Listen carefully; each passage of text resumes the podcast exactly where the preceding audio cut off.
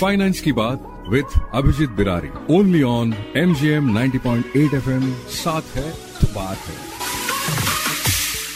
Hello Aurangabad कर मैं हूँ आपका दोस्त आपका होस्ट आर जे अदनान और अपने साथ है M G M institute of management के प्रोफेसर अभिजीत बिरारी सर चलिए फिर सुनते हैं फाइनेंस के बारे में।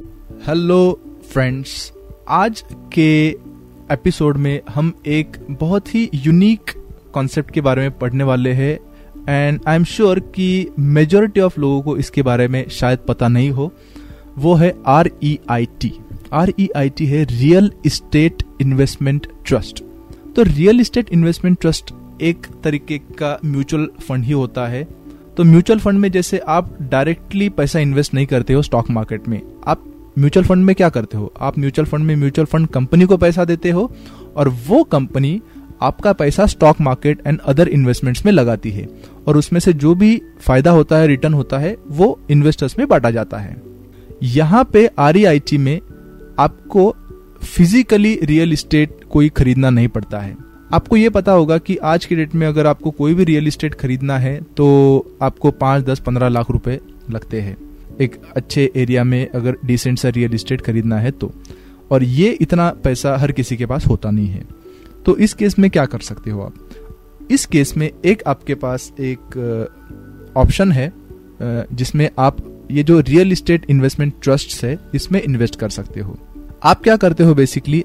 इन कंपनीज़ को पैसा देते हो और ये कंपनीज़ प्रॉपर्टी खरीदते हैं और उन प्रॉपर्टी से जो भी इनकम होता है, वो इन्वेस्टर्स में in the form of dividend बांटा जाता है। तो तीन टाइप के आर होते हैं, तीन तरीके से वो पैसा कमाते हैं। एक है जिसको बोलते हैं इक्विटी आर तो यहाँ पे ये क्या करते हैं, जो भी पैसा इन्वेस्टर्स ने इनको दिया है, ये पैसा malls properties commercial state IT park SEZ इसमें इन्वेस्ट करते हैं। इसमें इन्वेस्ट करने के बाद उनको दो तरीके से फ़ायदा होता है। एक तो रेंट मिलता है एंड दूसरा अगर वो प्रॉपर्टी के भाव बढ़ जाते हैं तो वो उसके थ्रू भी उनको कमाई होती है। तो रेंटल इनकम और इनकम थ्रू सेल इन दोनों तरीके से जो भी प्रॉफिट आता है, जो भी पैसा आता है, वो इन्वेस्टर्स को डिविडेंड के फॉर्म में बांटा जाता है। तो जस्ट इमेजिन अगर आप दो लाख रुपए इन्वेस्ट कर रहे हो तो वो जो दो लाख रुपए है, वो मुंबई के आईटी पार्क में जा रहे हैं। पुणे में कोई कमर्शियल स्टेट है, वहाँ पे जा रहे हैं। बैंगलोर में कोई मॉल है, वहाँ पे इन्वेस्ट हो रहे हैं। कैलकाटा में कोई प्रॉपर्टी है, उसमें जा रहे हैं। तो एक जो नॉर्मल इन्वेस्टर है, वो इतने अलग अलग जगह पे इतने वैरायटी ऑफ़ एसेट्स में इन्वेस्ट नहीं कर सकता रियल एस्टेट्स में इन्वेस्ट नहीं कर सकता बट आर के थ्रू वो ये कर सकता है, ये है इक्विटी आर दूसरा एक आर है, जिसको बोलते हैं मॉडगेज आर यहाँ पे instead of buying the property ये क्या करते हैं, ये आर कंपनी लोन्स देते हैं इन्वेस्टर्स को, जिनको ये प्रॉपर्टीज़ बिल्ड करनी है। किसी को सपोज़ आईटी पार्क बिल्ड करना है, उसके पास पैसे नहीं है तो आर उसको पैसा देती है in the form of loan और उन लोन के अगेंस्ट आर को इंटरेस्ट मिलता है और इंटरेस्ट ही उनका इनकम भी होता है।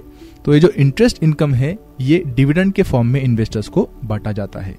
एंड तीसरा जो है हाइब्रिड आर हाइब्रिड में इक्विटी एंड मॉडगेज दोनों का कॉम्बिनेशन होता है एंड जो दोनों का इनकम होता है, वही इन्वेस्टर्स में बांटा जाता है। तो यहाँ पे क्वेश्चन है कि अगर आपको यहाँ पे इन्वेस्ट करना है तो कैसे आप कर सकते हो? यहाँ पे दो तरीके से आप कर सकते हो। एक तो डायरेक्टली जब कंपनी का आईपीओ आता है, जिसको पब्लिक ऑफ़र बोलते हैं, उसमें आप डायरेक्टली इन्वेस्ट कर सकते हो। तो यहाँ पे मिनिमम दो लाख रुपए इन्वेस्ट करके आप इसको कर सकते हो, जो कि बहुत ही रेयरली आपको चांस मिलेगा। दूसरा ऑप्शन है आप सेकेंडरी मार्केट में जाके स्टॉक एक्सचेंज पे जाके इसको खरीद सकते हो। जैसे आप शेयर्स खरीदते हो, वैसे ही इनके जैसे ईटीएफ e होते हैं एक्सचेंज ट्रेडेड फंड्स इसमें आप स्टॉक मार्केट में जाके सेकेंडरी मार्केट में you can buy that so currently India में आपके पास तीन कंपनीज़ है। यू हैव थ्री ऑप्शन तीन कंपनीज़ के आर अवेलेबल है।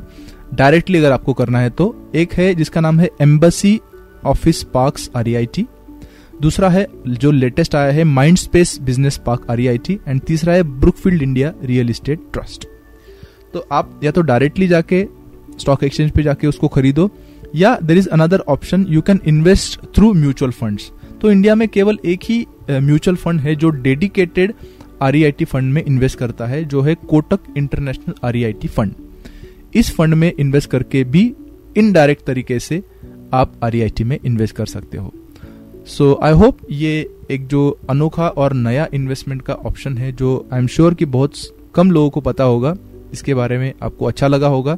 तो you can think on this शुक्रिया सर बहुत बहुत शुक्रिया। फाइनेंस की बात with Abhijit Birari only on M G M ninety point eight F M साथ है बात है।